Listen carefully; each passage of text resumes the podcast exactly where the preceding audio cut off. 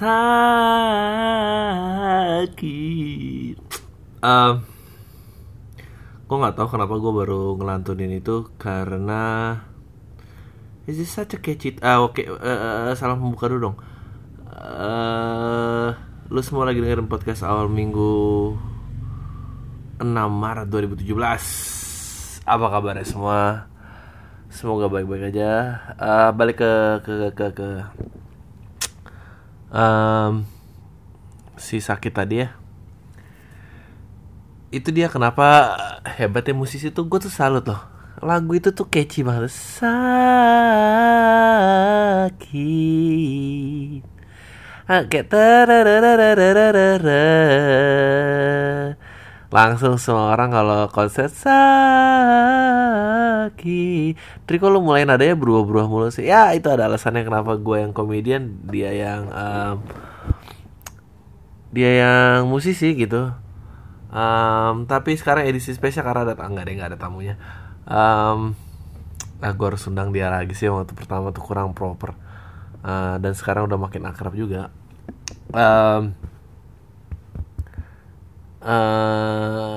Ya gue kalau ngeliat nada kayak sakit hatiku, kan tuh kan tulisannya cuma sakit hatiku. Nah udah, terus jadi apa nih sakit hatiku, nggak bisa diapa-apain.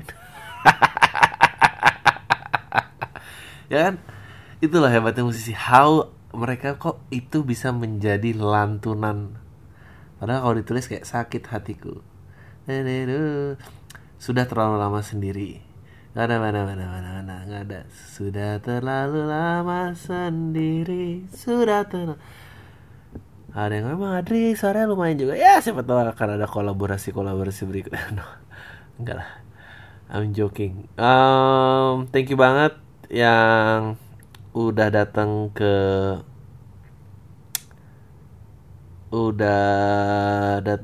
pertunjukan Lu Pikir Lu Keren yang ada di Bulungan kemarin. Happy banget, it was a really good show, it was a full house.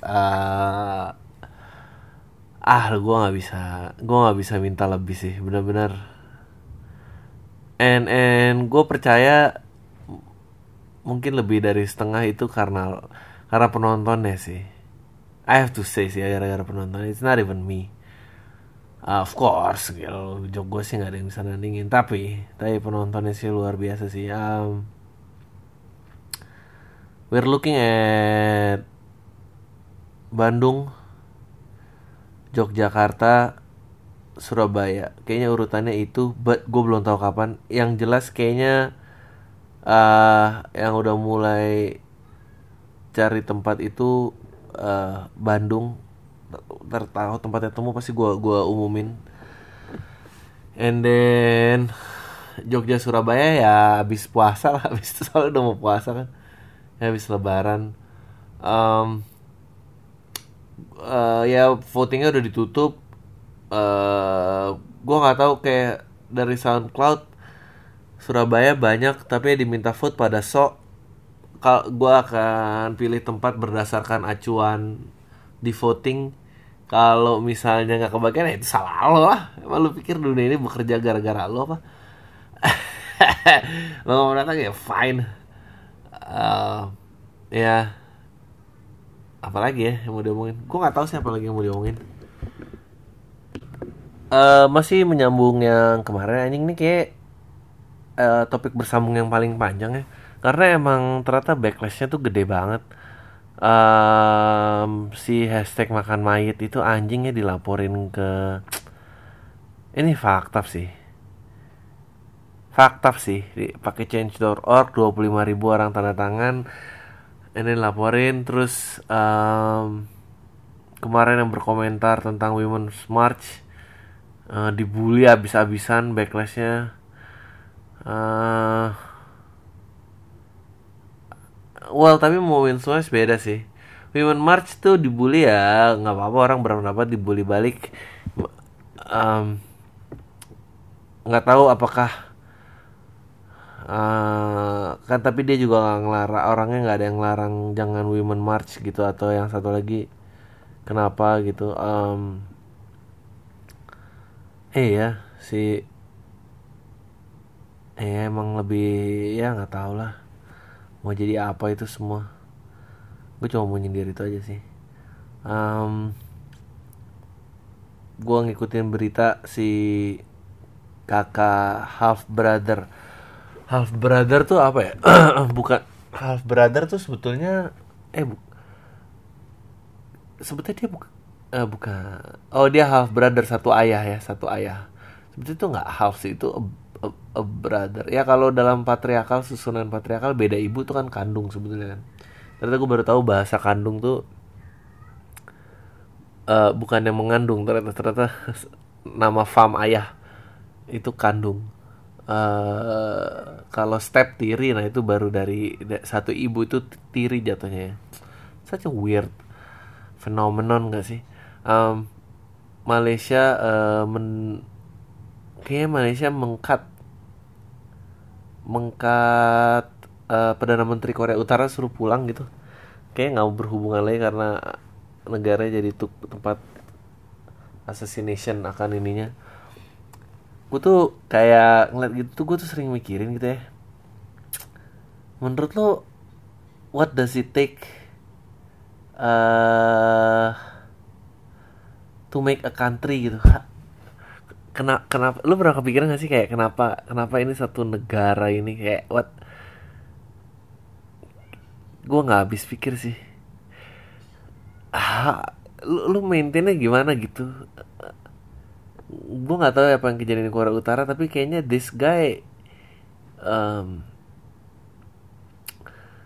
sebetulnya nggak cuma dia sih, Singapura juga banyak ya motivated, memotivasi orang atau menertibkan orang, menertibkan lah bahasanya biar lebih halus, menertibkan dengan fear. Anjir itu kakaknya aja. Kakaknya aja dia sikat. Omnya yang terbukti korupsi dia sikat. Apa? Ada yang dia nuklir gara-gara ketiduran lagi rapat.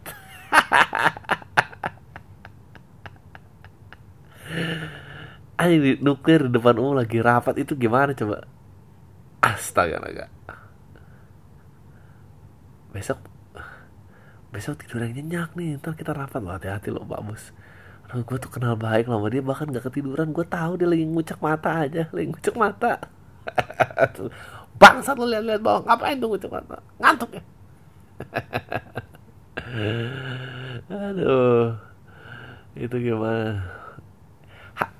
Berapa pertimbangan yang dia jalanin sebelum dia melakukan eksekusi untuk anjing gue jabat, untuk dia nuklir si Menteri Pertahanan, kalau nggak salah tuh Menteri Pertahanan dia nuklir, kayak enaknya diapain nih? Kayak hukuman gantung biasa ini. Ya kita ada beli senjata sih Pak dari luar, belum dites. Ini dia nih.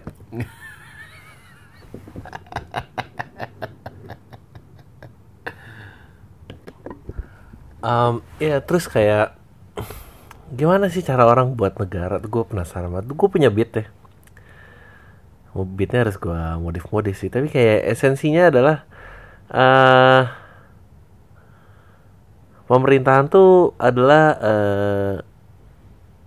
konsepnya dari preman pasar. Tapi ini pemerintahan zaman sebelum sosial media lah. I think things have changed.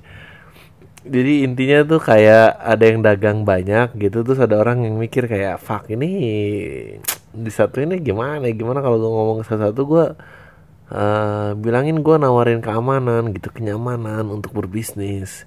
Sebagai gantinya ya mereka bayar upeti. Gue lupa debitnya gimana. Pokoknya intinya adalah mempertanyakan gitu, siapa yang niru siapa gitu, pemerintah niru preman pasar apa preman pasar niru pemerintah gitu, karena cara kerjanya sama gitu. Menurut gue susah kalau preman pasar niru pemerintah gitu, karena gimana ngeliatnya, tapi Tapi pasar itu konsep kalau negara tuh konsep yang baru ada gitu, tapi kalau pasar tuh konsepnya udah lama dari dulu ada gitu. Kalau negara tuh bikinnya ribet gitu, kayak kaum cendekiawan harus kumpul lah, nentuin mana wilayah kita, apa kita harus ngapain, siapa aja rakyatnya, apa aja ini. Nah, tapi kalau enggak bitnya. Oke, I screwed up. Sorry. Adri sengaja nih bitnya gini, yang gratis mah gini aja.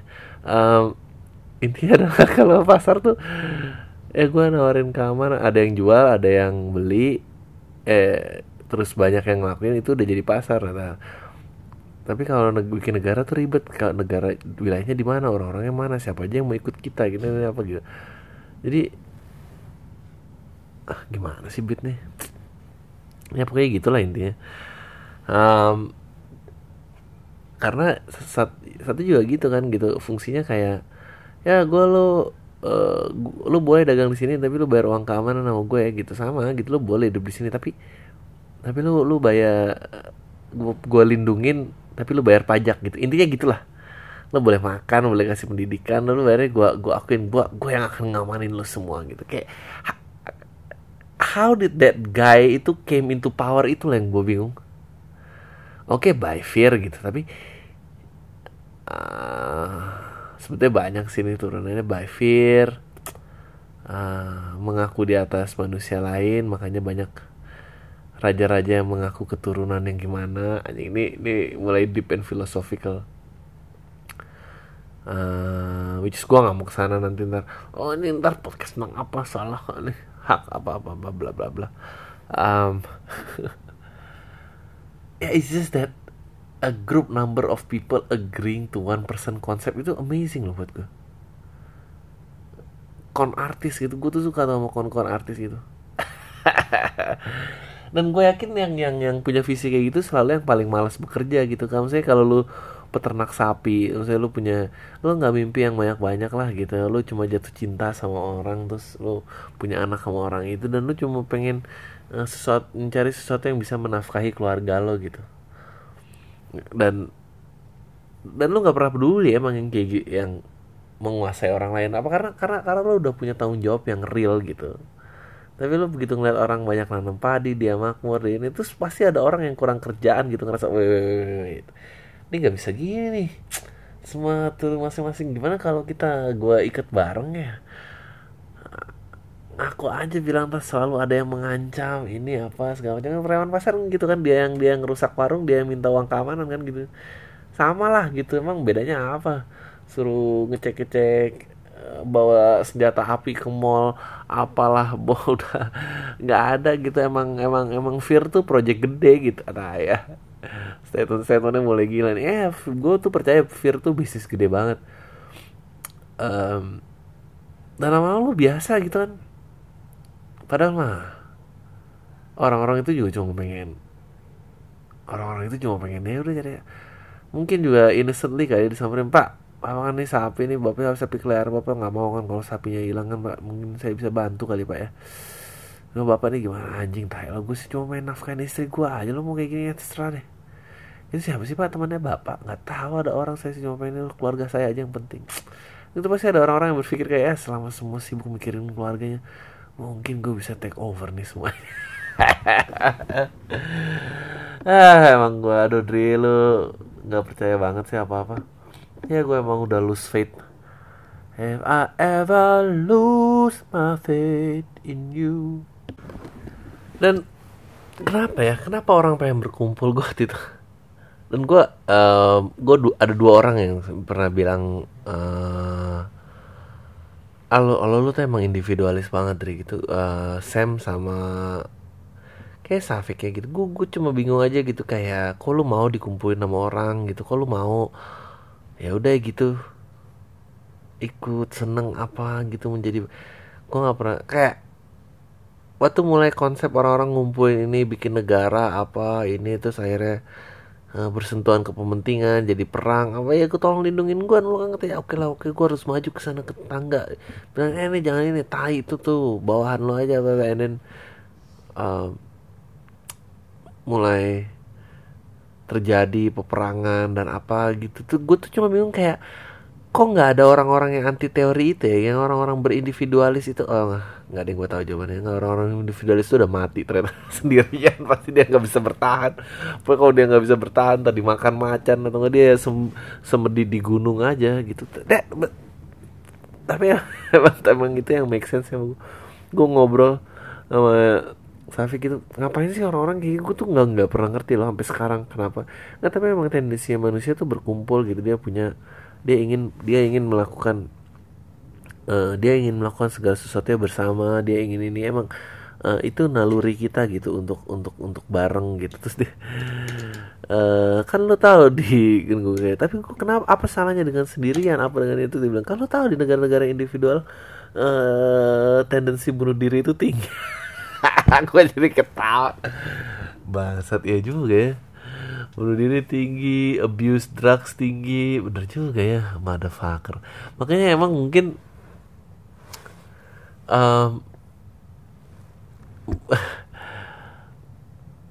makanya emang solusinya yang nggak bunuh diri juga mungkin akhirnya nggak berbuat apa-apa gitu. Makanya lebih senang meditasi di gunung. Dan gue make sense gitu. Gue juga, gue ngeliat adalah temen gue akhirnya keluar dari Jakarta nanam cabe gitu tuh, gue kayak anjing enak juga ya punya ladang cabe gitu. Menurut gue tuh, gue yang kayak gitu-gitu lebih make sense loh, daripada harus dealing sama orang banyak gitu. dan nggak ada yang baru juga argumennya, nggak ada yang baru.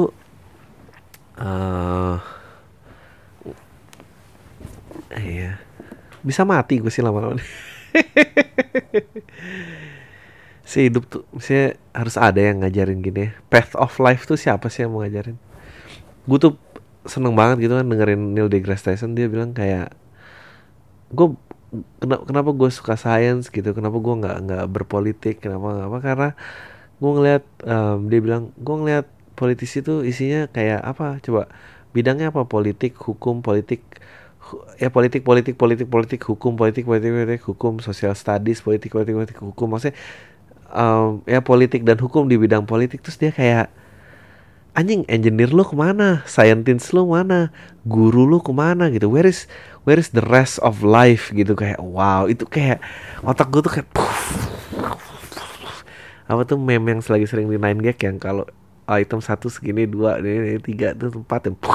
Sebetulnya gue udah duluan tuh kayak gitu pakai audio, cuma 9gag nggak kenalin gue ya. Itu gue kayak anjing tuh bener banget. This is just,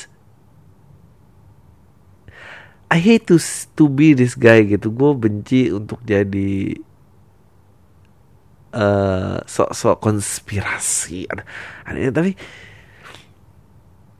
kalau mau lo juga jangan cuma gini, melakukanlah perubahan dari dalam. Tapi siapa gitu, nggak pernah ada yang bisa. Once lo di dalam, lo tuh lo ngerti kenapa itu make sense. Dan gue nggak pernah kayaknya juga mau buat ini make sense buat gue gitu. Anjing banget deh, bentar lagi gila banget nih. Bikin negara gitu tuh gila loh menurut gue. Dan masih there's no way back gitu. Is there any other way? Oh, ini tentang kreativitas. Gue kadang-kadang gue tuh suka tuh men-challenge gini. Gue tuh selalu mempertanyakan gitu, kenapa kita hidupnya patternnya ini? Why cannot be other way? Kenapa nggak bisa? Oh betul, supresi pendapat salah, tapi apakah demokrasi yang seperti ini yang paling corruption proof? Oke kan anti teorinya selalu itu kan, kalau absolut lu di donder dengan kayak absolute power corrupts absolutely. Makanya dari itu Vox Populi Vox Dei. Kekuasaan yang absolut itu pasti corrupts gitu. Makanya harus diserahkan kepada orang, biar, karena suara rakyat itu suara Tuhan. Yang populis itu adalah yang tertinggi. Tapi sekarang demokrasi mana sih yang gak korupsi gitu? I mean, Kalau kita contoh US gitu ya, dengan terpilih Donald Trump gitu, lo ngerti bahwa mestinya sistem ini fail gitu. Tapi ya terus aja gitu. Terus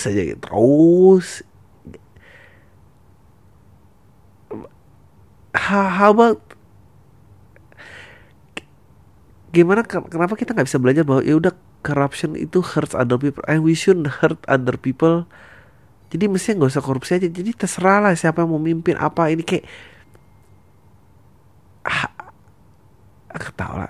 Gue tuh seneng banget. Gue tuh suka bertanya gitu. Tapi nggak tahu. Gue pernah dikasih tes membuktikan lo tuh kreatif apa nggak. Mungkin yang lain udah pernah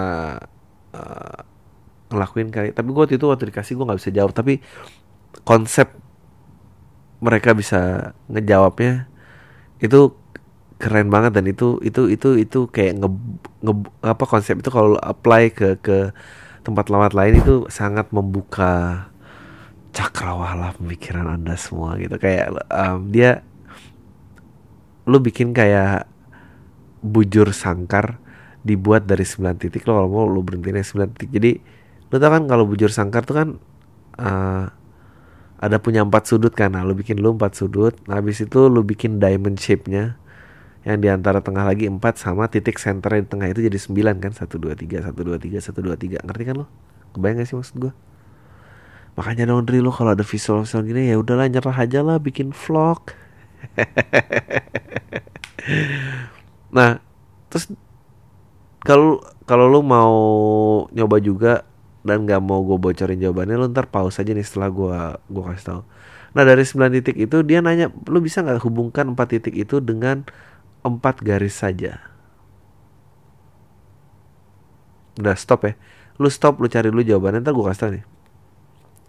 Nah udah stop, mau stop apa lanjut nih? Nah lo terima sosok gitu.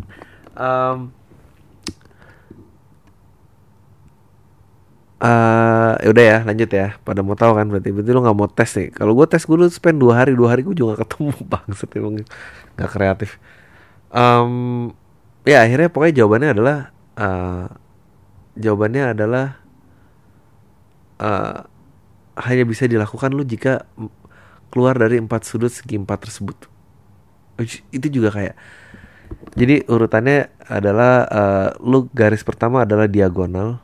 Oke, garis kedua dan ketiga itu segitiga siku-siku yang sudutnya yang diketemui di diagonal tadi. Dan dari kan diagonal nih. Nah, ujung diagonalnya lu tarik ke vertikal dan horizontalnya. Terus sampai titik ketiga. Nah, itu lu tarik terus lagi. Lu tarik terus sampai keluar. Habis itu menjadi garis lurus untuk 2 titik sisanya. Nah, itu jadi 4 garis. Dan itu pokoknya pelajaran yang didapat dari itu adalah bahwa yang mengkonstrik diri lu dengan peraturan adalah diri lu sendiri gitu. Padahal bahkan di pertanyaan tersebut kan tidak pernah disebutkan bahwa lu tidak boleh keluar dari pola bujur sangkar tersebut. Karena emang otak lu sudah membentuk pattern dan lu mati di situ, jadi tidak bisa bergerak lagi, dan dari sinilah keluar turunannya rules are meant to be broken apalah bla bla bla bla gitu kayak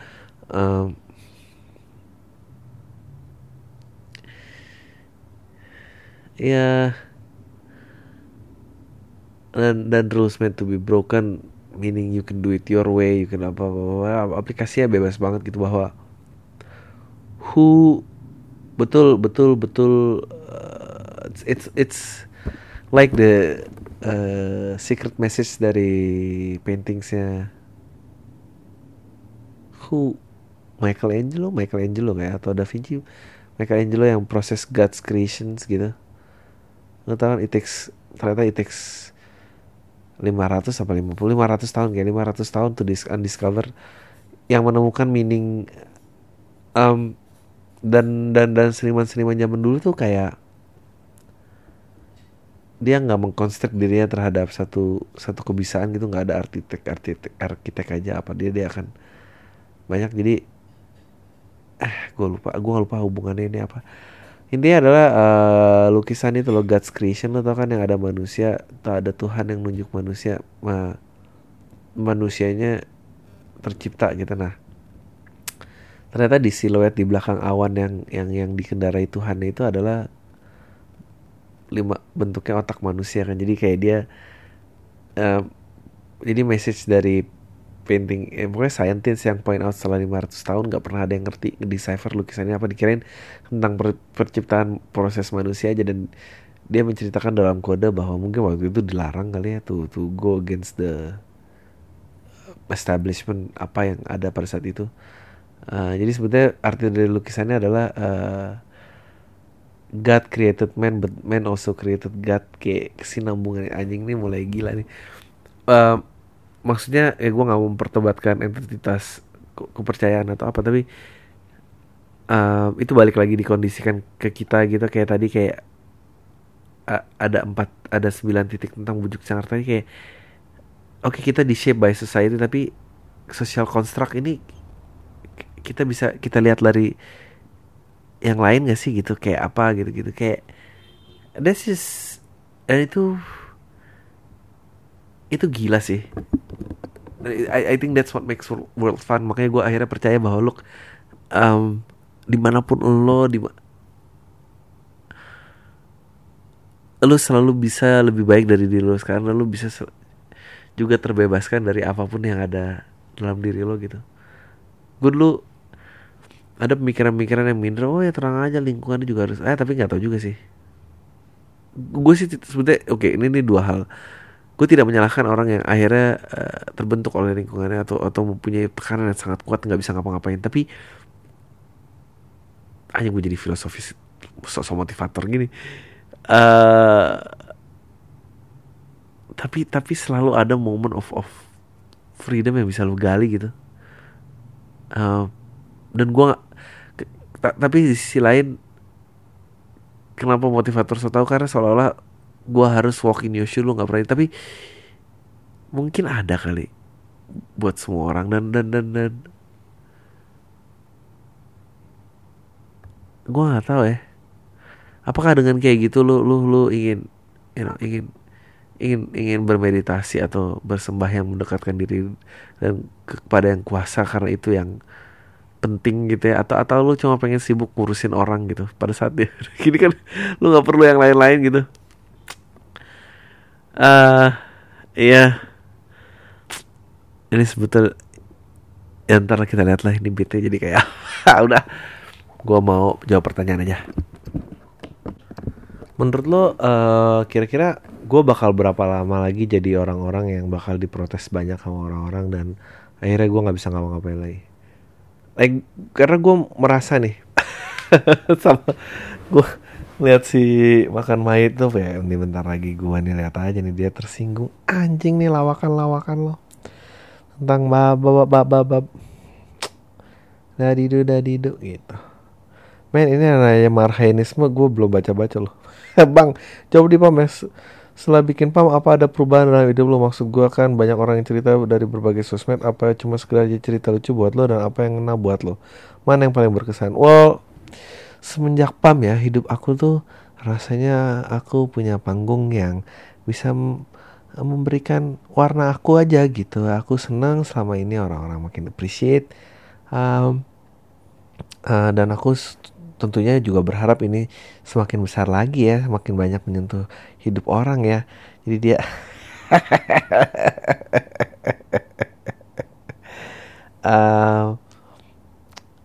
semenjak PAM gak tahu ya, I think I'm a better comedian I guess. Itu gue happy jadi tools buat gue ketemu orang-orang baru, buat orang-orang menarik buat gue khususnya. Ya semua tentang gue dulu lah, menarik tentang gue nanya-nanya, request tamu. Pokoknya yang sering request tamu gue diemin itu either gue nggak punya akses atau gue nggak tertarik. Jadi biar lo tebak-tebak aja mana yang gue nggak tertarik. Ya. Terus Bang, gimana cara lo berdamai sama keadilan Tuhan? Anjing ini. Oh anjing, topiknya pas banget nih. Maksud gue gimana caranya biar gak sirik sampai mencapai orang lain, padahal kita tahu usaha kita lebih dari dia jawab di podcast. Kayak tadi gue jawab ya. Gue gak tahu gimana caranya, I think. Tapi pilihan kebebasan itu selalu ada. Gimana lo bisa nemuinnya? Gue nggak tahu, gue sih nggak pernah ada kayak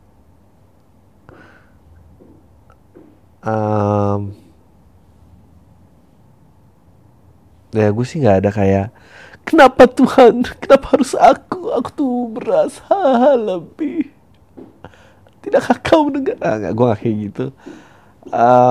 Apakah pernah gue ada di masa seperti itu?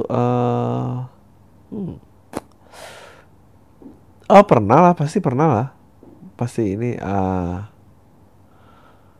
pasti but you know, gue percaya kayak gini nih. Kalau ibarat bermain poker, bermain judi, gue percaya lu tuh nggak pernah bisa milih kartu apa yang dikasih ke lo. Lu nggak pernah bisa milih. Yang dikasih ya udah ya gitu. Nah pertanyaannya, udah kalau di poker tuh, dan lu juga nggak bisa menang kalau lu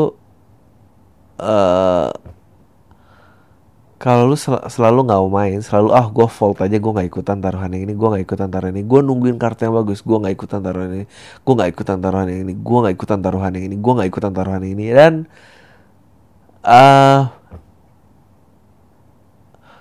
dan lu cuma ya dikasih waktu, berarti meaning ada expiry date-nya, dan gue nggak kebayang hidup seperti apa gitu yang cuma nunggu kartu bagus yang dikasih ke lo gitu. Jadi ya harus main. Cuma itu doang sih. Dan kalau main itu memang ada resiko kalah, tapi harus main. Lo mau menang nggak? Kalau mau menang main, kalau nggak ya udah diem aja. Enggak sih, gitu. Bang, dalam advertising ada persepsi tertentu nggak soal iklan rokok nggak sih? Kalau gue tonton iklannya beda sama iklan yang lain juga terkonsep tapi iklan rokok lebih beda gitu. Makasih bang, jawab di podcast kalau berkenan. Berbeda tuh gimana? Menurut gue malah kebalik, justru iklan rokok tuh jauh lebih berkonsep daripada iklan lain. Kan gini, ada beberapa tricky partnya di Indonesia karena iklan rokok tuh sebetulnya udah banyak aturannya gitu, kayak nggak boleh ada menghisap gitu, tidak boleh menunjukkan kenikmatan. Tapi kan kalau lo iklan es jeruk gitu, kan lo boleh kayak gitu kan, makanya kayak gitu. Tapi rokok nggak bisa kayak gitu lagi gitu, makanya dia harus mencari jalan putar. Bahkan ini udah nggak boleh menyebutkan rokok gitu, tapi kayak rokok dapat boleh, tapi kayak itu nggak boleh. Gue lupa peraturannya apa aja. Jadi yang bisa dikejar adalah attitude-nya gitu, which is itu adalah evolusi selanjutnya pada saat brand tuh ingin survive gitu. Pada saat pertama kali lo kan advertising itu adalah bagian dari pemasaran kan. Pertama kali pas lo keluarin itu adalah tahap introduction gitu, di mana lo harus kenalin produk lo nih apa gitu, bahwa toko A juga jualan es jeruk. Toko A juga jualan es jeruk. And then biasanya tentang informasi ada tentang availability dulu, produk ini apa, jadi tentang jeruk di toko A, tentang jeruk di produk A. Nah, abis itu apa gitu. And then what's tentang produknya gitu. Nikmat, murah, terjangkau, apalah. And then the next stepnya adalah pada saat itu semua sudah terlaksana dan awareness public sudah awal, lo harus naik ke istilahnya apa ya, value atau attitude gitu, di mana Nike kan udah gak ngomong sepatu kita tahan lama, tidak basah kena air, tangguh. Kita udah gak ngomong itu, dia ngomongnya just do it, bahwa berarti ini impossible is nothing. Rokok karena tidak boleh melakukan dua stage pertama tadi, makanya dia langsung jump ke yang tiga gitu. Makanya geng hijau enaknya rame-rame, it's about friendship, tentang boldness, tentang bukan basa-basi. Jadi kayak yang ngerokok ini orang-orang yang bukan basa-basi, sebuah nilai lebih di mana orang ingin terasosiasi dengan itu. Nah, jawaban itu. Jadi sebenarnya itu adalah titik nalur nature-nya dari advertising. Jika orang melakukan advertising di waktu yang cukup lama gitu, tapi nggak tahu produk Indonesia udah ada yang belum nyampe situ gitu ya, nilai mengkomunikasikan nilai emosional. Karena setelah menurut gue sebetulnya kalau di Jakarta udah, tapi again ya ini kembali lagi ke karena medium TV nasional. Terus kebanyakan sini belum tahu ini, kayak kalau belum tahu ya semua nunggu gitu. Nabung di sini bunganya tinggi sekali. Hah, tidak dikenai ya, nah. Gitu. Jadi iklannya masih kayak gitu-gitu terus. Oke.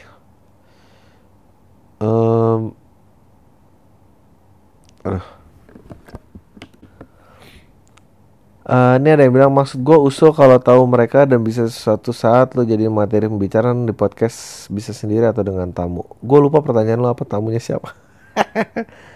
Bang, kenapa? Oh, ini bukan tentang podcast. Bang, di pam minggu depan impersonate orang TV nelfon Polwan cantik untuk datang ke talk show dengan tema polisi menawan dong. Gue bingung cara mereka orang TV ngomongnya gimana untuk acara gitu. Anjing, lucu banget nih. Halo dengan Linda. Ya, halo, bisa dengan Linda. Siap, Linda menjawab. Linda menjawab. Oke. Mau tiba-tiba polisi lagi sih. Halo, Linda mau ke TV. Aduh, ngapain sih Mbak ke TV? Aku kan biasanya. Enggak nih, kita ada polwan. Aduh, kasihan, gue nggak suka nih kayak gini nih. Mau ngapain, kita lagi mau ada obrolan tentang polisi dan apa gitu. Berkenan nggak menjadi tamunya? Aduh Mbak, saya mah ini atasan saya aja, bro. Tapi kan kalau atasan Mbak, followersnya nggak kayak Mbak. Aduh, maaf ya Mbak. Jangan dibilang atasannya loh. Aduh, saya gimana nanti izin? Aduh, itu mah gampang.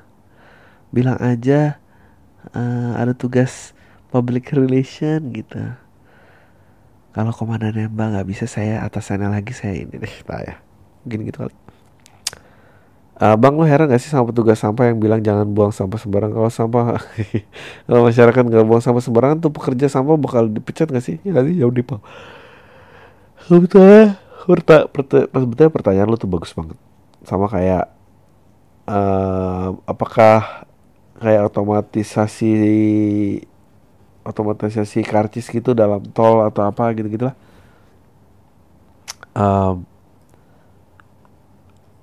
Dalam tol, terus ya kayak ya kasihan kalau jadi mesin semua. Terus orang tuh apa gitu, kerjaannya gimana, pengangguran masih banyak gitu. Gue tuh juga bingung tuh ngeliat yang kayak gitu. Satu sisi kalau kerja cuma nulisin karcis gitu kan, tapi kalau nggak ini jadi ayo pengangguran. Ya, makmur dulu sebelum beradab nih, bagaimana nih teman-teman. Iya, gue tuh percaya evolusi ke berikutnya sih. Kayaknya perdebatannya udah terlalu lama ya. Gue juga gak bisa gitu mikirin orang. Ya masa dia hidup untuk kerjanya mengutin sampah. Tapi kalau itu bikin hidup harus lakuin. Ya, I agree on that time. Tapi apakah nilai value manusianya seperti itu? Udah ke email lah. Banyak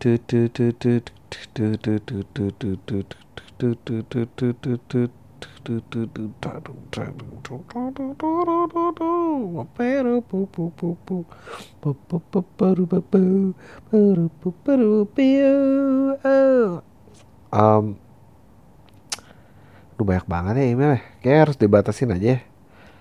Udah, Bang, gini Bang, gue pacaran sama mantan gue yang terakhir hampir 2 tahun Bang. Dan selama pacaran gue bener-bener all out dari segi materi dan energi. Apakah dengan dari segi seksual juga? Oh, enggak nih. Awal tahun ini gue putus karena emang udah tai aja sih hubungan. Dan lucunya setelah seminggu putus ternyata dia punya cowok lagi. Logikanya berarti cewek ini udah deket sama cowok yang sekarang ini udah dari pacaran sama gue dong ya. Kalau enggak masa sih mantan gue segitunya dulu yang gue perjuangin segampang itu. Gue sedihnya bukan karena putus sih. Gue sedihnya karena si cewek lucu, secute dia itu tapi begitu. Udah gitu aja Bang, salam tay. Ya all is fair in love and war, man. Kalau gak suka, don't play the game. Don't play the game. Kalau gak mau direbut orang, jangan diputusin. Nah lo masih sama dia aja masih bisa direbut orang. Mari jangan sebut nama, kenalin gue pendengar PAM lo sejak beberapa bulan yang lalu. Abis dengerin lo PAM yang interview Rian Adriani, gue jadi ketagihan siap sini mau dengerin PAM. Mau mendapat lo dong Bang. 6 bulan belakangan ini gue kerja di sebuah perusahaan makanan dan minuman di bagian promosi, tapi semakin saya gue jadi bosan banget sama kerjaan karena kerjaan dan key performance indikatornya nggak jelas, dan gue nggak tahu harus kejar apa di sini selain gaji. Gue jadi ngerasa nggak berkembang bang. Kalau masalah gaji menurut gue cukup lah untuk fresh graduate. Di pekerjaan sebelumnya gue cuma bertahan 7 bulan karena merasa nggak cocok. Menurut lo wajar nggak sih bang orang suka pindah-pindah kerjaan gitu, soalnya pengen banget nyari yang pas dan bisa bikin berkembang jauh di pam ya. Thanks.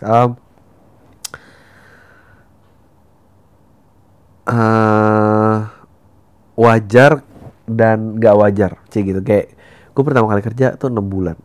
Sama abis itu resign. Kerjaan yang kedua adalah 6 bulan. Kerjaan yang kedua 6 bulan deh kayaknya. Kerjaan yang ketiga, nah itu mulai kayak setahun setengah dan berapa. Tapi kalau bisa sih resign setelah ada gantinya sih.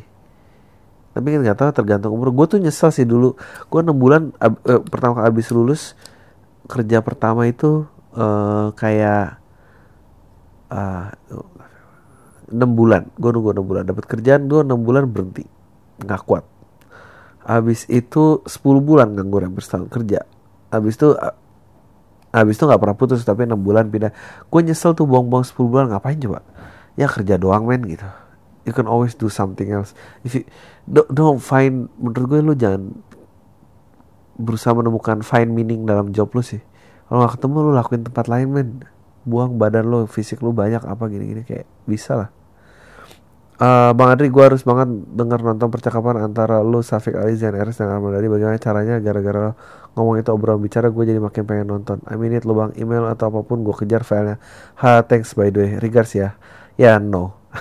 Bukan punya gue. Gue penasaran sama obrolan Zain Eres, gue gak bisa akses obrolan. Ya yeah, no.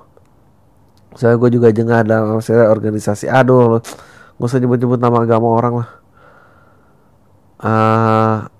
Bang, gue nonton Bukaan 8. Kalau gue dapat pelajaran, kalau masih ingusan jangan ngambil anak orang. Biar lahiran mahal. Acting lu tai banget lah bang. Thank you banget men. Ini orang yang sama sih. Gue bagian apaan?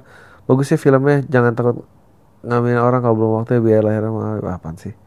Apa yang lu kirim ini 2 kali? Aku nontonnya 2 kali. Cigit. Curhat aja ini mah. Bang Adri sebelum salam kenal les. Sebenarnya saya baru dengar sidang ngikutin pam dan baru-baru ini. Jangan disebut nama emailnya. Tai lu jangan sebut tuh, tulis di atas goblok. Bang Adri, gue mau share aja, aku punya permasalahan dengan diri gue akhir-akhir ini semenjak gue putus dari mantan pacar kira-kira 2013 soal anjing sampah.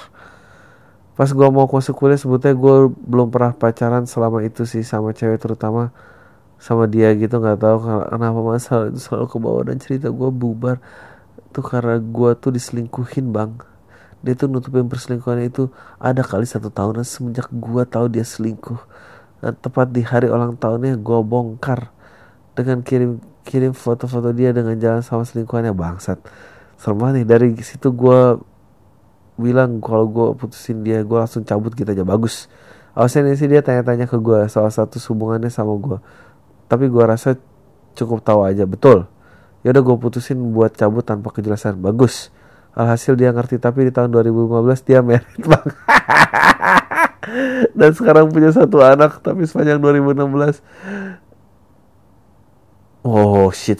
Tapi sepanjang 2016 sampai sekarang dia masih selalu ngubungin gue cerita soal perkembangan dari anak kayak gitu. Dengar-dengar dari temennya suaminya tuh positif gila, tapi dia selalu bisa curi-curi kesempatan buat hubungin gue gitu aja. Ada caranya lewat saudaranya atau anjing lewat temannya gue. Nah sikap gue sebenarnya udah nggak mau gini loh. Gue bilang gue ngehargai suami lo. Gue sendiri nggak mau punya istri yang nggak bisa berdamai dengan masalahnya, tapi dia bilang santai aja dan biasa aja kok. Tapi kalau gue sih ini fatal men. Maksudnya gue gak mau kalau suatu hari ada permasalahan gue kebobo gitu. Tapi ini panjang masih emailnya. Tapi yang gue yakin sih bang, rasa bersalah dilakukan ke gue sampai sekarang. Belum tentu. Lu jangan GR. Itu menurut gue apapun akibatnya. Men, gue sampai sekarang dari semenjak putus pacar, karena gue gak pernah tulus bang. Gak tau kenapa gue gak bisa sayang sama istri akan cewek gue gitu. Alah bego. Beda rasanya kalau ke dia bang. Ya iya emang beda. Ya terus lu mau apa? Mau lo rebut istri orang? Dan sekarang gue milih sendiri dan menjadi pemilih banget.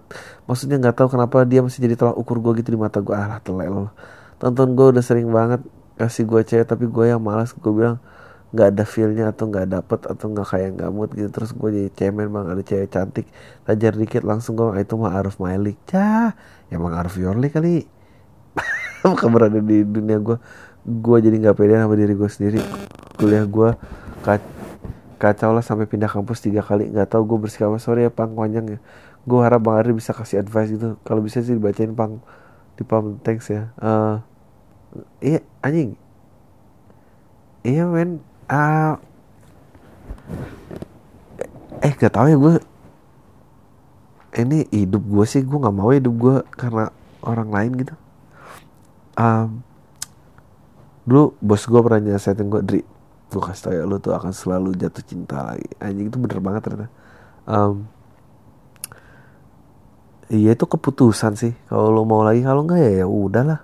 Tapi lo kuliah pindah-pindah 3 kali, terus buat apa gitu? Buat orang yang ya udah nggak sama lo, terus apa gitu?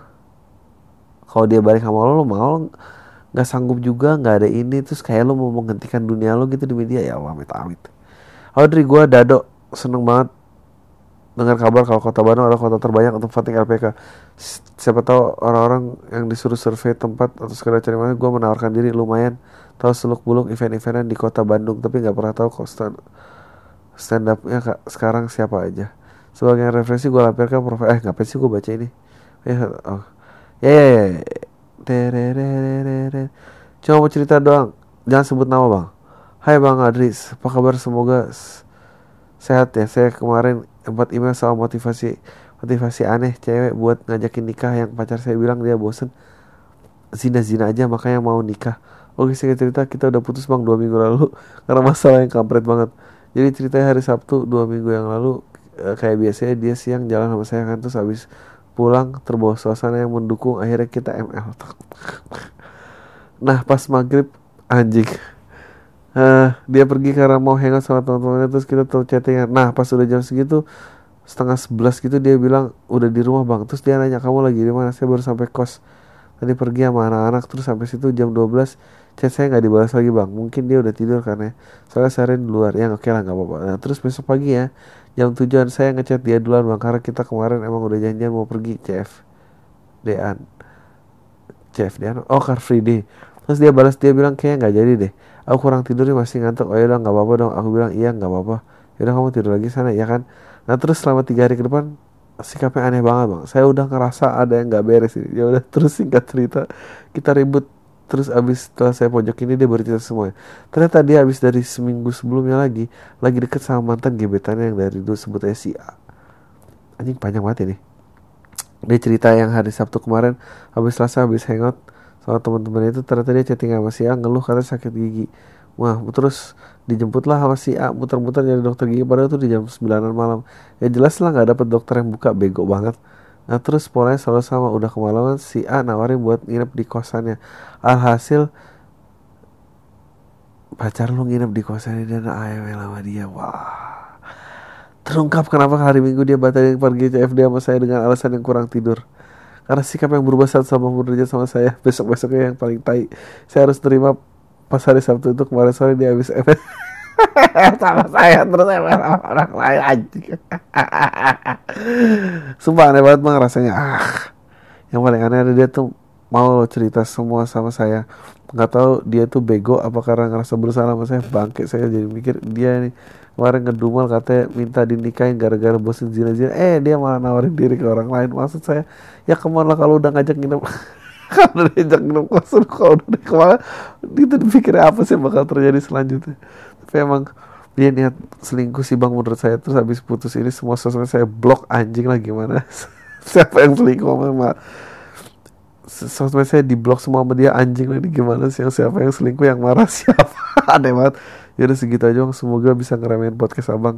Ada gak nasihat buat saya ini soal ini? Makasih bang, ditunggu show-nya di Surabaya, saya pasti beli tiketnya. Ya gak ada sih, lu udah bener. Ya udahlah pergi aja, ngapain sih. Ya nggak, ntar juga lewat lah nggak apa-apa. Makasih banyak udah jawabin semua pertanyaan gue. Makin kesini makin banyak bikin podcast Joshua dan lain-lain. Tapi yang unik dari semua ini podcast baru ini. Berapa kali ada mereka bang mirip bicara kayak lu bang. Terus mereka sering bilang C gitu. Gue udah ngikutin pendengar secara gak sadar ngikutin ada bicara lu. Gimana pendapat lu jawab di podcast? Pendapat gue biasa aja sih. Gue happy banyak yang main podcast aja. Bang, materi stand up lu yang udah lu pensiunnya bisa kali di upload di YouTube biar kita ada referensi gitu. Kayak apa sih stand upnya Bang Adri? Gitu aja udah, thank you bang. Ya no.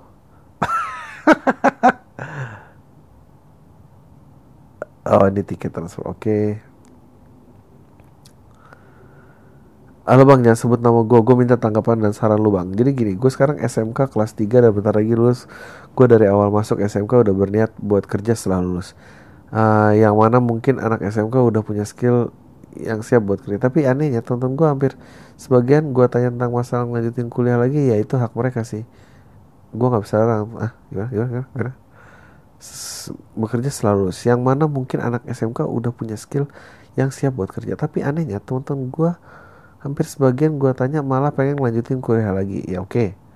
Itu hak mereka, lo nggak bisa larang. Oke. Terus berapa minggu lalu gue ketemu temen SMP gue yang sekarang kelas 3 SMA. Gue ngobrol sama dia dan gue iseng nanya tentang kuliah, dia malah jawab dia mau cari kerja dulu. Terus gue mikir, apa iya anak SMA malas ngikutin lanjutin kuliah? Gak semua sih bang, gara-gara mereka gue lebih banyak dapat pelajaran yang dipelajari daripada anak SMK, sementara anak SMK pelajaran lebih sedikit. Mungkin haus ilmu bang, jadi beberapa yang lanjutin kuliah. Tapi gue niatnya sejak awal masuk SMK biar langsung kerja setelah lulus. Sekarang jadi ragu bang gara-gara banyak teman gue yang ngikutin kuliah. Alasan pengen nambah ilmu juga. Gimana tanggapan saran lo bang? Makasih udah bacain. Sukses juga show LPLK-nya santai. Kalau gue ditanya gue bisa ngulang, gue pengen kerja sih sebenarnya habis SMA. Jadi gue mirip sama lo karena kuliah tuh maksudnya spesialisasi yang mungkin lo udah tahu tujuan hidup lo mau ngapain, dan itu biayanya mahal gitu. Kalau bidang lo kayak gue sering kok kayak kedokteran atau arsitek atau apa yang membutuhkan jasa gitu, hukum, oke lah. Tapi kalau kayak gue gitu komunikasi itu ngapain? Well, pretty simple, lo tipe orang yang nggak suka pakai ya kayak gitulah intinya. Jadi, gue belum pernah ada keputusan yang bagus terjadi karena gue ikut-ikutan orang sih. Jadi gue nggak tahu. Bang, pertanyaan simpel. Lu tipe orang yang suka pakai sepatu model apa? Tipe pakai Yeezy gitu gak sih? Enggak suka pakai Yeezy. Bang, ternyata gue pernah foto sama Bino 7 tahun yang lalu kalau gak salah. Ini ada Bini lo. Tanya masih ingat foto ini gak?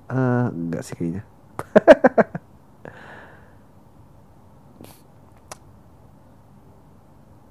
Pernah dengar Bang Adri ngomongin tentang anak kedua yang punya kayak dunia sendiri. Kayak bener banget bang, saya ngalamin adik saya 22 kayak gitu, tertutup sama bapak ibu saya dan ke saya sendiri. Adik gue sama gue akrab sih, jadi lo beda. Ke orang tua bicara seperti yang paling parah. Ke saya hampir jarang banget ngobrol. Enggak sih, hampir gak pernah salaman sampai tidur pindah. Ya enggak pernah. Baca di mana tentang itu bang? Bagi referensinya. Enggak, gue gak pernah baca kayak gini sih. Mungkin gue pernah nyebutnya adek gue gak akrab kali sama orang tua gue, tapi gak menutup diri. Kalau lo gak bisa ini men, lo carilah bantuan profesional, lo konsultasiin ke dokter, mungkin ada psikologis yang bisa bantu. Kalau gak, bang jawab jujur, menurut lo show Ernest yang lucu-lucu gak? Kalau gak jawab berarti gak lucu. Gue keinget pas awal stand up Indo baru-baru muncul, Ernest kena kritik karena sering bawain materi yang sama setiap tampil di TV, dan dia selalu ngebela dengan kenapa kalau lagu diulang-ulang gak masalah, kalau stand up gak boleh. Ya karena stand up kalau udah 2 kali dia tahu dong lucunya di mana. Lo mau gue jujur, lo mau gue berantem sama RS? Cuman jujurnya adalah gue nggak nonton dilucuin nanti, jadi gue nggak tahu. Ya, lo kalau tanya gue sebetulnya gue jarang nonton spesial orang. Ya jadi so I don't know what to say. Maaf ya.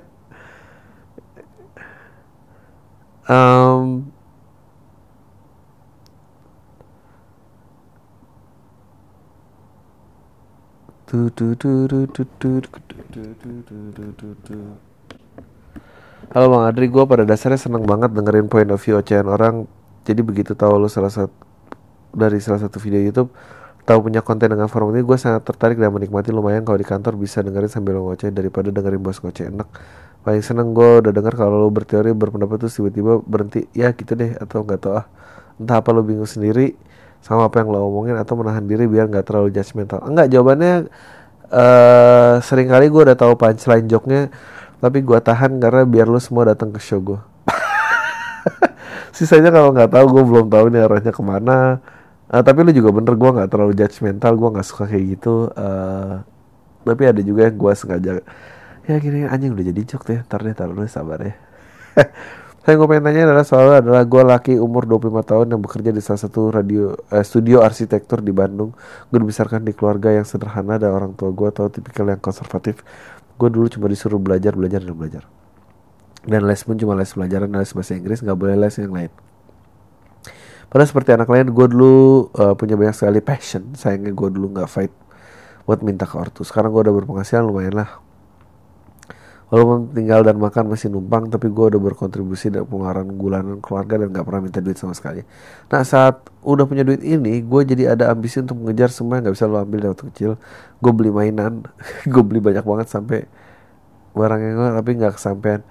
Yang dulu gue mau tapi gak sampai. Sekarang gue berencana untuk les musik dari basic, mungkin bakal sampai sekelas sama SD SMP. Pertanyaannya, saat umur segini di masa-masa quarter life crisis, saat orang-orang sibuk investasi, waktu yang luang dipakai bisnis untuk side income, nabung buat karirnya, gue malah sibuk mengejar childhood dreams yang menurut gue Gak sempet dapet. Menurut lo ambisi gue ini suicidal gak sih? Worthy gak sih?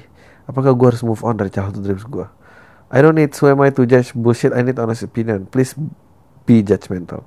Gue tunggu show di Bandung. Gue ada vote pasti datang. Oke. Tergantung apa yang lo mau kejar. Look, kalau buat self fulfillment dan lo pengen bahagia dan lo tahu lo pernah achieve something, nggak pernah ada kata telat. Tapi kalau lo strive for financial sukses gitu, ya suicidal lah, ngapain lo ngapain pakai main musik gitu. Tapi ya maksudnya look, misalnya lo, oke, lo mau lihat apa stand up gue gitu sukses. Gue nggak pernah tahu lagi bakal kayak gini. Gue nggak pernah kebayang. All I know is gue pengen waktu itu dan gue lakuin dan gue kecanduannya dari itu dan gue nggak pernah. Dan gue berusaha selalu feeling ini yang gue jaga hidup gitu. Kalau gue lihat kanan kiri dan ngapain apa segala macam, itu nggak ada habisnya dan itu wah kayaknya gitu. Itu akan gue insecure dan gue dan bikin gue berhenti ngelakuin ini gitu. Dan gue akhirnya cuma kenapa dia yang terkenal, gue nggak ini, kenapa gue ini kan dia dapat kesempatan kan gue lebih lucu, gue nggak mau itu gitu. Gue mau ngelakuin ini selama mungkin dan ternyata ngelakuin yang lama seperti ini nyampe gue di titik ini. Tapi kalau gue balikin, kalau lo mau lakuin selama mungkin itu bakal sampai mana? Gue nggak tahu suratannya buat lo itu apa. Gue nggak pernah tahu. Apa? Jadi lo harus tanya, lo pengen musik, main musik kenapa? Karena lo nggak pernah pengen berhenti lagi main musik. Apa lo pengen ada sukses gitu? Kalau ada sukses sangat susah gitu. Tapi kalau lo cuma pengen main dan gak pernah main berhenti dan pengen jadi lebih baik daripada sebelumnya, I think you can do it as many as you want.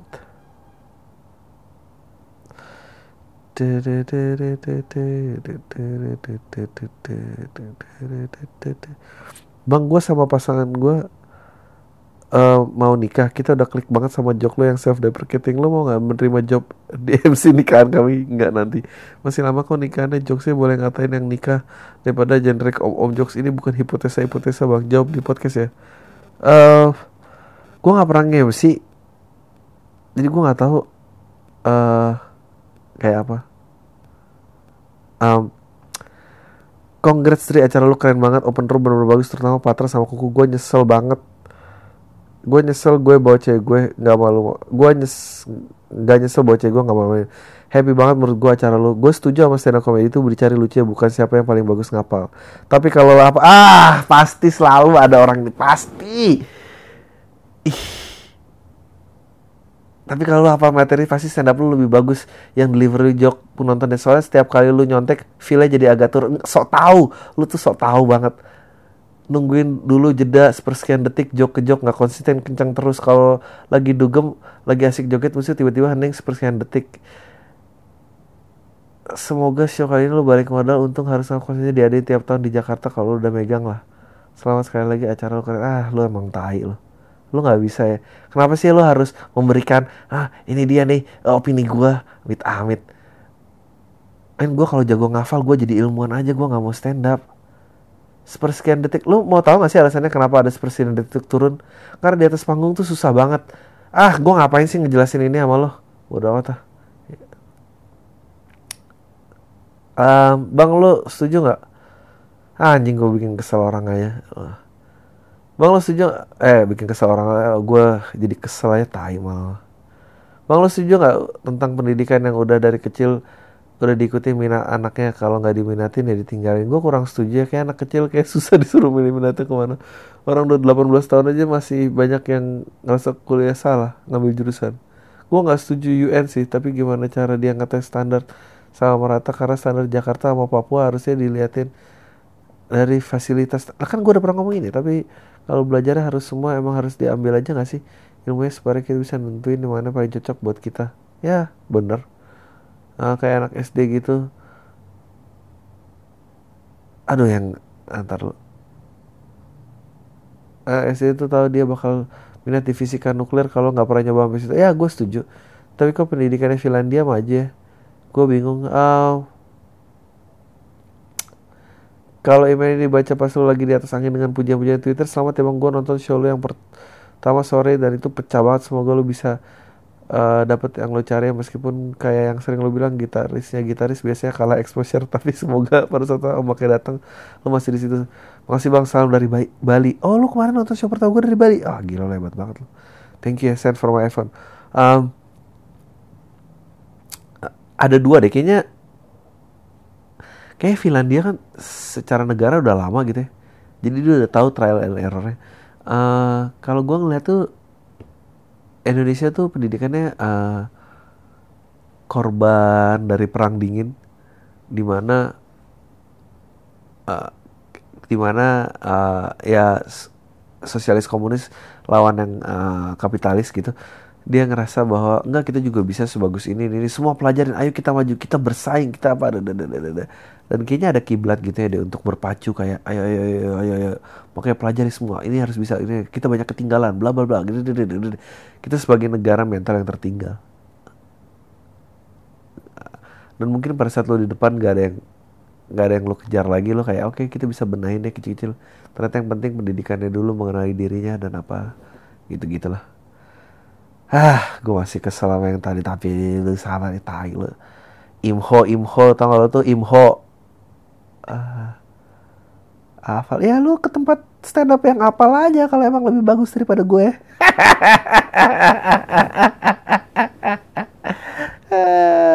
Kalau sama gue ya itu konsekuensinya, gak suka dan mau kue. Gue disuruh ngafal gara-gara opini lo najis. Lo pikir tentang lo apa? Gue udah bikin joke itu lo masih gak ngerti juga, astaga. Ya tapi gue makasih sih lo udah mau datang. Aduh, tapi lo ngeselin banget. Tapi gue makasih. Halo Madri, nggak usah sebut nama dan email ya. Gue cuma mau dengar pendapat lo dari sudut pandang yang gue pengalaman yang udah gue alami. Jadi beberapa tahun lalu gue pernah pacaran sama cewek yang pernah pacaran sama teman gue juga. Awalnya gue sempat mikir-mikir karena dia mantan teman gue. Kepikiran bakal nggak enak atau gimana. Tapi akhirnya gue lanjutin aja karena emang nggak deket-deket banget sama teman gue itu. Dan orangnya emang rada ngeselin, sotoy pula. Tapi lama-lama berasa jadi gak enak dan awkward. Sampai gue putus sama cewek itu. Tetep gak enakin sama temen gue. Goblok banget sih lu. Sejak saat itu gue mikir berkali-kali buat hal kayak gini. Sempat ada cewek yang naksir juga. Info dari teman-teman gengnya. Gue juga lumayan tertarik sih jadinya. Tapi kebetulan ada teman gue yang juga suka sama cewek itu. Akhirnya gue gak jadiin karena mikir bakal gak enakan. Terlebih lagi gue sering main sama temen gue yang gue naksir dia juga. Menurut lo gimana bang hal yang kayak gini? Apa yang gue lakuin ada tempat, apa ada pandangan lain dari lo? Makasih bang. Salam Iyat. Salam Tai. Ya lo masih anak kecil aja sih. Ini kan 20.000 lecek men daripada 1.000 alus. Lo memandang kayak gitu tuh lo. itu makhluk hidup juga kali. Terus kenapa gitu gara-gara dia punya mantan yang lo kenal nilainya berkurang gitu. Ya itu mah terserah lo lah. Gak usah sebut nama deh, gue cuma berbagi cerita. Gue mahasiswa di kuliah di ibu kota provinsi, sedangkan tempat asal gue adalah daerah kecil. Waktu SMA gue pernah berapa kali naik panggung stand up. Waktu itu daerah gue tuh belum ada komunitas. Waktu kuliah di kota besar gue gak pernah lagi stand up. Walaupun suka, gue tetap memposisikan diri sebagai penikmatnya. Tapi ada yang aneh. Beberapa hari lalu gue dihubungi untuk gini-gini stand up.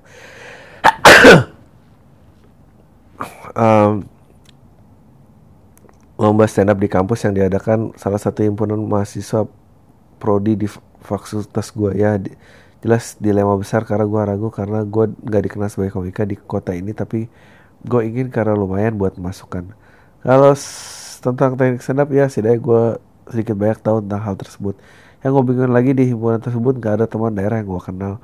Waktu gue tanya ke panitia kenapa nunjuk saya jadi juri, karena di sana sama si A. Nah aneh, gue nggak tahu siapa si A. Gue tanya lagi apa seseorang, terus dia bilang enggak, yaudah saya ambil. Lomba Rabu nanti 8 Maret ya, hitung-hitung cari pengalaman. Oh ya, untuk masalah itu tadi kalau memutuskan untuk pertimbangan untuk datang ke Banjarmasin. Di sini ada gedung pertunjukan yang nggak terlalu mahal. Biasanya harga sewa gedung per harinya 2,5 juta. Kapasitas penonton sekitar 350. Kalau lu tahu lumayan murah. Dari kemarin gue udah vote sih datang ke sini. Kali iklan stand up sini lumayan, gue berharap lu datang. Kalau lu ragu tentang penginapan, lu bisa nginep di kos gue. Tapi sekedarnya teks dari suksesnya. Lu pikir lu keren ya? Santai. Ya ambil aja men. Jadi lu nanya apa sih sebenarnya? Ya untuk kota lo sangat sepi peminatnya. Susah. Gue sebenarnya nggak nyari untung banyak. Gue yang penting nggak nombok ya. Tapi harus untung sih. Gue gak bisa buang-buang waktu gak untung. Karena ada tanggung jawab yang harus dipenuhi. Assalamualaikum Ardi. Gue Ami, salah satu pendengar lo dari Ripam, dimulai dari 2 tahun yang lalu.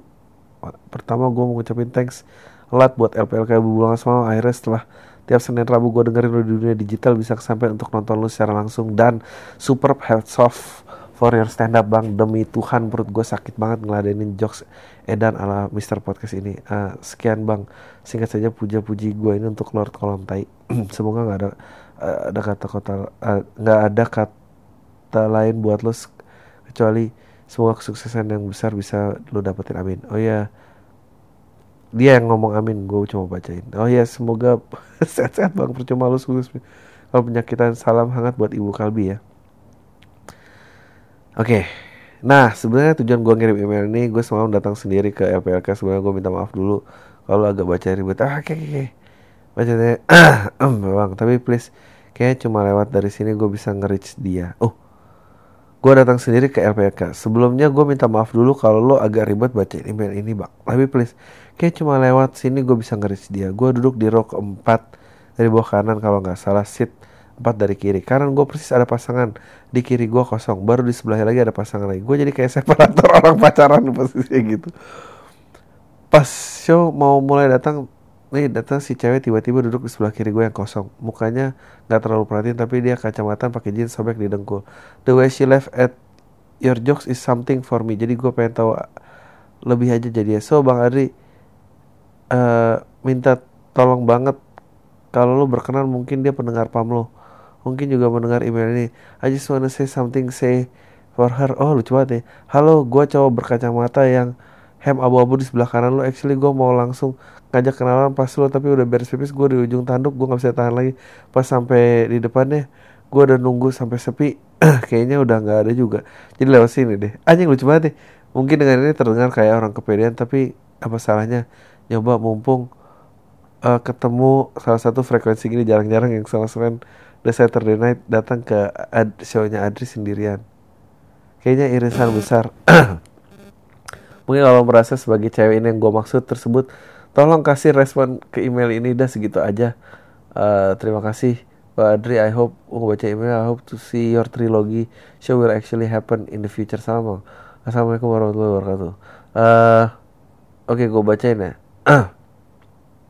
Gue bisa nge-reach dia. Gue duduk di row keempat dari bawah kalau gak salah. Aduh, ini udah gak tau namanya, makin ini gak salah lagi. Seat 4 dari kiri. Kanan gue persis ada sebelah pasangan, di kiri gue kosong.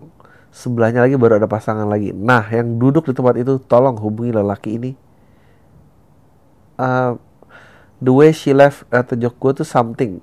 Jadi ini tapi dia kacamataan pakai jeans robek di dengkul. Kayaknya ini istri gue deh. Ya kemungkinan istri gue. Pakai jeans kacamata kan? Ya. Oh enggak deh. Ya tau lah, atau kan kalau ada yang ngerasa juga boleh. Halo Bang Andri, gue mau nanya dikit tentang dibumbi dikit dengan kisah yang menambah repertoar netizen yang bermoral dan politik korek. Di tanggal yang bertepatan dengan LPK lo, pada pagi siangnya ada aksi massa yang bernama Women's March Jakarta. Kalau dilihat dari media sosialnya, ada 8 tuntutan utama yang diajukan dan yang relevan dengan kondisi sekarang. Pas sore atau malam hari ada seseorang di Instagram melontarkan opini berbeda dari baru tahu. Dan bagi beberapa orang yang merendahkan opini, yaitu tentang orang-orang yang bernama catcall. Dia bilang, kalau misalnya tukang beca, neng cantik mau kemana? Nah, tukang beca ini yang dibutuhkan adalah pendidikan, bukan feminisme. Ini lingkungannya. Oke. Gue gak perlu sebut di mana namanya, karena yang bersangkutan sudah hapus postnya dan minta maaf. Yang menjadi sasaran pada netizen yang bermoral dan politiko korek ini mulai komen dan bahkan membawa institusi kerja ini orang. Dia yang sebelumnya pasang nama institusi kerja di bio IG. Dan postingannya memang gak disclaimer sebagai opini pribadi. Nah, ya. Nggak mau ke institusi gue bekerja. Ya iyalah, opini pribadi namanya juga sosial media.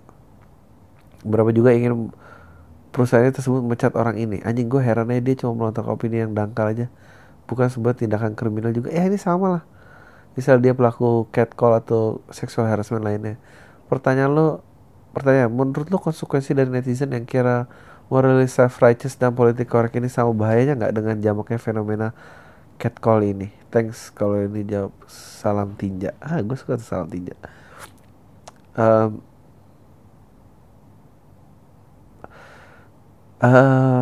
Akan bahaya sih later on. Akan mengancam freedom of speech menurut gue. Tapi gue nggak ngerti maksudnya catcall apa sih. Opini berbeda. Beberapa orang yang merendahkan, yaitu opini tentang orang yang mendapat catcall. Catcall sih emang harus udah hilang, tapi ya kalau nggak tahu lah, lebih bahaya yang orang-orang gitu menurut gue. Tapi ya dia benar nggak sih poinnya kalau tukang beca bilang nggak tahu lah, nggak ngerti gue. Jadi begini Bang, gue sekarang ada di hubungan yang nggak sehat. Her feelings came back to her rush. Gue nggak tahu harus keep up atau walk away. Doi udah nyuruh gue pergi tapi gue kayaknya gak ikhlas. Dia begini mungkin karena gue brengsek juga. Beberapa bulan yang lalu gue sempet jalan deket sama cewek, jadi sama-sama brengsek. Menurut lo gimana Bang? Makasih. Don't stop the podcast. Oh, her feelings come back to her crush. Dia balik ke yang sukanya. Gak tau, lu tunggu aja. Kalau dia mau sama lu ya oke. Kalau enggak ya lu mau ngapain? Iya sih. Ya gitu. Ini yang terakhir, capek gue. Halo Bang Andri, nama gue Arif, pendengar setia PAM dari Belanda. Iya Bang, Belanda emang kayak tai. Buat semua pendengar PAM, gue ucapin salam check in. Kayaknya pendengar podcast ini kebanyakan. Pendengar podcast ini kebanyakan kalau nggak kebablasan check in di hotel, kebablasan ngegas di kamar kos. Tolong kurangin dong bacain cerita zina-zina mulu, takutnya ntar band PAM yang jadi lekat sama cerita zina pendengar aja. Mereka pikir keren sama cerita-cerita kisah zina mereka. Gue mau nanya dong Bang, gue pendengar band-band Indo akhir-akhir ini banyak tuh band Indo yang keren kayak Bara Suara, Scalar, Elephant, Kain, Taring dan masih banyak lainnya. Menurut Abang bisa gak sih dengan band-band sekaliber ini bikin world domination kayak Seattle Sound atau Britpop, J-Rock? Kalau enggak, menurut Abang apa yang mesti dilakukan oleh pelaku industri musik Indo? Thanks Bang Ari kalau udah bacain. Mudah-mudahan kalau ada pas pulang ke Indo Juni-Juli bisa pas dengan jadwal show LPLK Santai. Udah gak mungkin karena berbeda, medianya berbeda. Dulu menurut gue kayaknya bisa ada world domination gitu karena channel media satu nih. Sekarang tuh kayak mencar-mencar yang beda aja. I don't know who take over the world lately. Gak ada. yang take over the world, ya itu netizen yang self-righteous tuh take over the world. Anjing sedih banget ya. That's the future. Anjing, setelah ada perkembangan ini, itu bukan rock legendaris berfilosofi film apa, enggak, tapi netizen self-righteous. Ya itu jawabannya. Kalau tanya apa yang mesti dilakukan media sendiri, no one knows. Media landscape, ekonomi landscape, promotion, marketing landscape itu berubah banget karena internet, and people still figuring out how and to do what and make money dan how to survive. And so we don't know. Internet dan sosial media came even menghancurkan industri yang udah lama bertahan. Like, it's funny how ada tuh datanya, gue lupa ya baca di mana. Semua udah mulai move ke smart car, self driving car, karena generasi yang berikutnya udah nggak peduli lagi tentang mobil. They just wanna get in and get to where they are. Not so much of gak peduli tentang mobilnya sih, gue gak. Tapi semua itu disebabkan karena konsum mereka itu paling gede in this device gitu. So beauty of a car, establishment of that industry itu udah gone. So gak ada yang tau, men. Udah itu aja dari gue. Salam tai, thank you banget. Salam tai, lu gak pernah nutup salam kayak gitu semua. Itu aja, please come to my show again. Gue happy banget. Thank you. Semoga lo juga happy yang udah kemarin, dan you know, lo masih bisa bahas ini sama temen-temen lo. Tayo lo semua. Deh.